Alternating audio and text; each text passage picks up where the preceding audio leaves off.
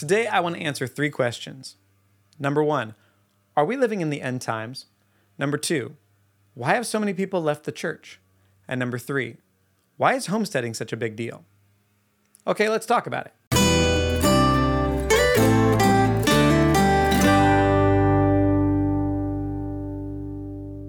Welcome to the Worship Homestead. My name is Nathan Smith. Thanks for joining me. I know it seems ambitious. We're going to talk about three pretty big questions, but I promise it'll make sense. We're going to talk about the history of homesteading and how I feel that today matches the 1800s pretty well. But before we get to all that, I want to give you something. If you go to my website, Blueprint Sounds, you can get access to my free worship training bundle called the Worship Booster Pack. It has manuals and online workshops on everything from songwriting to how to arrange your band, how to do live sound. All of that is part of my Worship Booster Pack. So again, go to blueprintsounds.com or click on the link nearby, blueprintsounds.com forward slash worship booster pack, all one word. All right, let's talk about the 1800s and the history of homesteading. So in the 1800s, America is growing by leaps and bounds for a lot of reasons. The amount of farmable land, the livestock, the rainfall, all of those factors, the nutrition in the soil, all of that means that the United States can support life on a level that we have never seen before, right? The average woman on the frontier, not in the city, but on the frontier, could expect to have 13 children in her lifetime. And this went on generation after generation. Thomas Jefferson predicted in 1801 that it would take a thousand years for the United States to fill up to the point where it had reached St. Louis. Missouri was ready for statehood 18 years after his prediction. He was way off. It was incredible. So, 1800, there are 5 million people living in the United States on the continent. By 1860, 31 million. It had multiplied five times. So, there had been popular support for expansion into the West for a long time, but the issue of slavery held it back. There was a balance of power between the North and the South in Congress as far as its delegates, and it was really, really precarious. So we have the Missouri Compromise, where, well, Missouri wants to come in as a slave state, but we need to allow Maine at the same time to be a free state. They need to come in together so we keep the balance correct. And this gets really, really heated. Well, Southern Democrats, to keep their power, are blocking any bill that allows expansion into the West because they feared that those states would be free states. It all comes to a head when Abraham Lincoln is elected in 1860 on an anti slavery platform. South Carolina and then other states start to secede, and then in 1861, Fort Sumter is fired upon, and that lights off the Civil War. Well, that takes all of the Southern delegates away. They join the Confederacy, and now the North can do as it pleases. So in 1862, Abraham Lincoln signs not only the Emancipation Proclamation, he signs the Homestead Act, and the rush is on. What it does is it allows anybody who is over 21 years old, who has never fought against the United States, to go to land up to 160 acres of land in the West, as long as they pay a small filing fee and they promise to work the land and build a home on the land for five years, that land becomes theirs. And it was open to single women and immigrants and former slaves. Anyone could go and get land as long as they followed those guidelines. Well, if you've ever been to the Midwest and gone to any of the prairies, you'll notice that there's generally a lack of wood and a lack of rocks. There's not much to build a home with. So, homesteaders would cut out bricks of sod, stack them on top of each other, put a thatch roof and a door on there, and that was their house, the sod house. That's why they were called the sod busters. And it had its drawbacks because when the rain came, it would soak the roof and you would have not only water but rain but mud and even vermin falling down from the ceiling.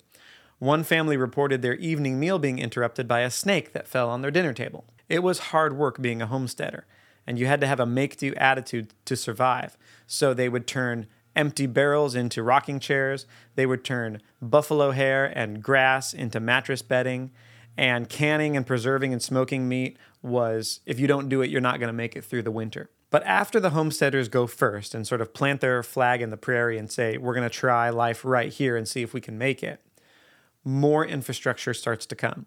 So in 1869, we get the Transcontinental Railroad. Connecting East Coast and West Coast. We get telegraph and telephone wires. We get Montgomery Ward, you know, the first mail order business shipping things out of Chicago by rail. So finally, people are able to get some creature comforts. So all of this starts to fill out the frame of the West, and we have more people coming in as it's more hospitable to large populations. So that by 1934, 10% of federal land, that's 270 million acres, has been moved into private hands from federal lands. It was incredible. Today, 93 million Americans can trace their ancestry back to a homesteader including my family. On my mom's side, the Lelisher family, which had come from France and found its way to Iowa, moved to Nebraska, and there's pictures of them in front of their sod house working the land. So, what's the point? Well, in the 1800s, we have this period of growth and prosperity, but also this brewing crisis of slavery. Are we going to live up to the ideals of the Constitution or aren't we? In 1861, the Civil War begins, and it's absolutely devastating one in eight voting age men would die during the Civil War. It was brutality. But after all that destruction came a period of rebuilding, and that's what the homesteaders were part of. So we have growth, crisis, and rebuilding. Well, let's look at today.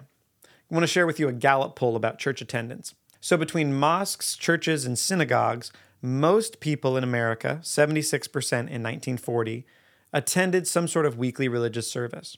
It went down, it went up, fluctuated. 2000, it's still holding at 70%. Well, what's happened since? Since 2000, it has fallen off a cliff. In 2021, that number was down to 47%. It's the first time in American history that religious attendees have been in a minority in the United States. Now, it had been trending downward sharply before 2020, but 2020 was the nail in the coffin. And it was surreal. There's no other word for it. We were in crisis. I remember watching the news, and you just can't believe your eyes. The, the pandemic, the lockdowns, the riots in the streets, all of the massive upheaval, whether it was medical or educational or governmental. We wondered, is this the end times? What in the world is going on? Well, no, we're not living in the end times to answer the first question. Americans, because we're Western, we tend to see time as a line just pointing in one direction with an arrow going straight.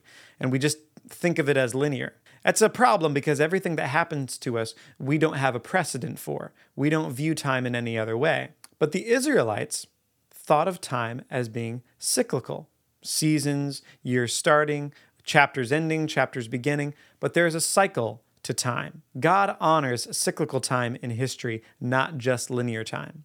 And what we're experiencing today is very much like what we experienced in 1860. There is a period of growth, a period of crisis, and a period of rebuilding. Obviously, that crisis of 2020 really jarred things loose. But God knew it was coming.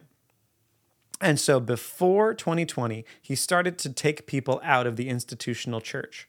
A lot of times people didn't know why, didn't know what was up. It's not that there was anything bad, it just didn't fit anymore. That's my story. In 2008, I sort of me my family sort of came out of institutional church and weren't really sure why. We just didn't fit anymore. And so we had to find a new way to do church. So we had a house church and we would gather and we would eat together, we would pray, we would worship. I wrote songs that fit our church rather than writing songs for the big church. And we've been doing that for 10 years. Well, why did God do that? Because He did that on a large scale. That mass exodus out of institutional church, some people just left the faith, but a lot of people went to worship nights, Bible studies, home groups, house churches, different expressions of church. Back, you know, 80s, 90s, different generation, that that would have been weird. That was very fringe. Not anymore that's become much more mainstream and much more accepted than it used to be. What was the deal? Why, why did that happen? God was getting some people ready for what was coming in 2020. Because after this crisis, I don't know if we're still in the middle of it. We probably are. There's probably going to be more shakeups before this thing is over. But after the crisis is done, there is going to be a time of rebuilding. And the rebuild is going to look a lot different. It's going to look more like homesteading than it will a megachurch because people are going to need answers and community, and the megachurch might not have all the answers for you. It can't because it's not diverse enough. God is highlighting small groups of people who are nimble, who are specialized, who are self sufficient, who know God for themselves, and this is an interesting component, who are on specific land. Again, we Westerners don't really have much tie to the land. We think of it as somewhere where you put a house or a parking garage, and unless you're a farmer, you're not that connected to it. Homesteaders in the 1860s were incredibly attached to the land because they depended on it for the walls of their house and everything else. Well, now God is wanting to put small worship homesteads, is what I call them, but small house churches, small fires in places all over the country on strategic land. It's not about everybody coming together, fulfilling the vision of the one pastor, building the megachurch, and getting your legitimacy out of how big that ministry is or how flashy it is. That was an old season. The rules have changed. That's not the only expression of church. There will always be a place for brick and mortar churches, but that's not the only thing that God is doing in this season. God needs the rebuild to happen through nimble, small groups of people on strategic land who are able to take in what's coming next to be part of that rebuild. And so, to answer the second question, why did church attendance fall off the map? Is because God was moving some people out of the institutional church, sort of onto the prairie, to get ready for the next thing. So, in answer to the third question, why is homesteading so popular? It is another expression of what God is doing, connecting people to land, connecting people to their food, connecting people to agriculture. It's happening in worship, but it's also happening with food and land. So, all of that actually makes sense together when you look at where we are in history. No, we are not in the end times. There is precedent for what we're going through. Yes, it's hard right now, and things are shaking, and things are going to look a lot different than they do right now. I don't have a magic crystal ball, but I do know that we're in a crisis. But after the crisis comes the rebuild. And so if you have been moved out by God into a home church or, you know, something over the last however many years has felt different about church and you've you've for some reason found yourself as part of a, a worship night or a Bible study or a home group, just a different expression of church, know that God planned for it. Know that it's valid know that it matters, and God is getting you ready for the rebuild. Hey, I hope you're encouraged by that. Good things are coming. God is in control. He's not surprised and he's not stressed out. But it does mean that we're going to have to embrace some responsibility and get some dirt under our fingernails. If you need any help with worship or live sound or songwriting, click on the link nearby, blueprintsounds.com forward slash worship booster pack. Until next week, God bless and goodbye.